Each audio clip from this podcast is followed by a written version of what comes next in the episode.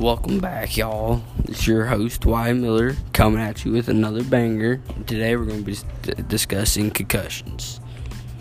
Oh, we uh, we we're pretty big in sports in my class, so I know a few people who've got them. So I figured I would talk on the case a little bit.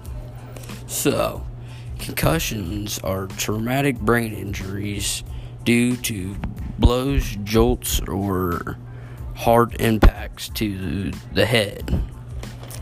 People who get people who get one concussion are people who get one concussion are more likely to receive two uh, people, but you do recover very quickly within seven to ten days, so that's a good thing.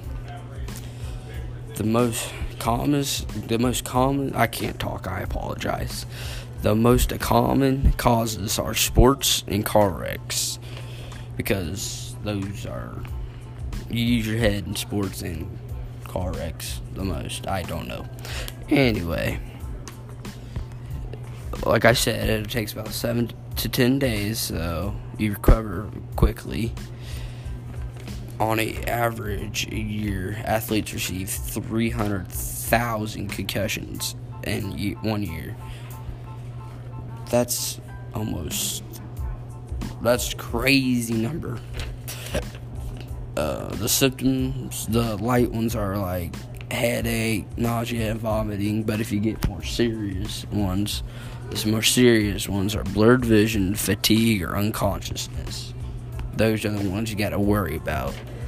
But only like 10% lose consciousness. So, I mean, it's really not that common, but you still got to be careful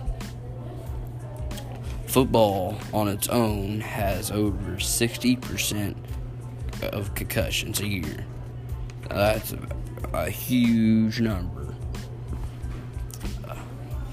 But when you get up to college or most, well, I mean, high school athletes are three times likely to get concussions than college students.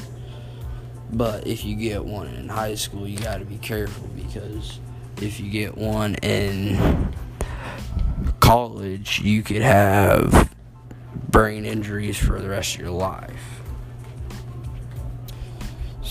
That's why they have all these safety tips and programs and stuff for people with concussions because they don't want you to have a concussion and they hurt really bad, so try not to get them.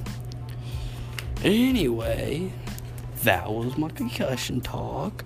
See y'all later. Catch me same place, same time next week. And yeah, well, we'll see you later.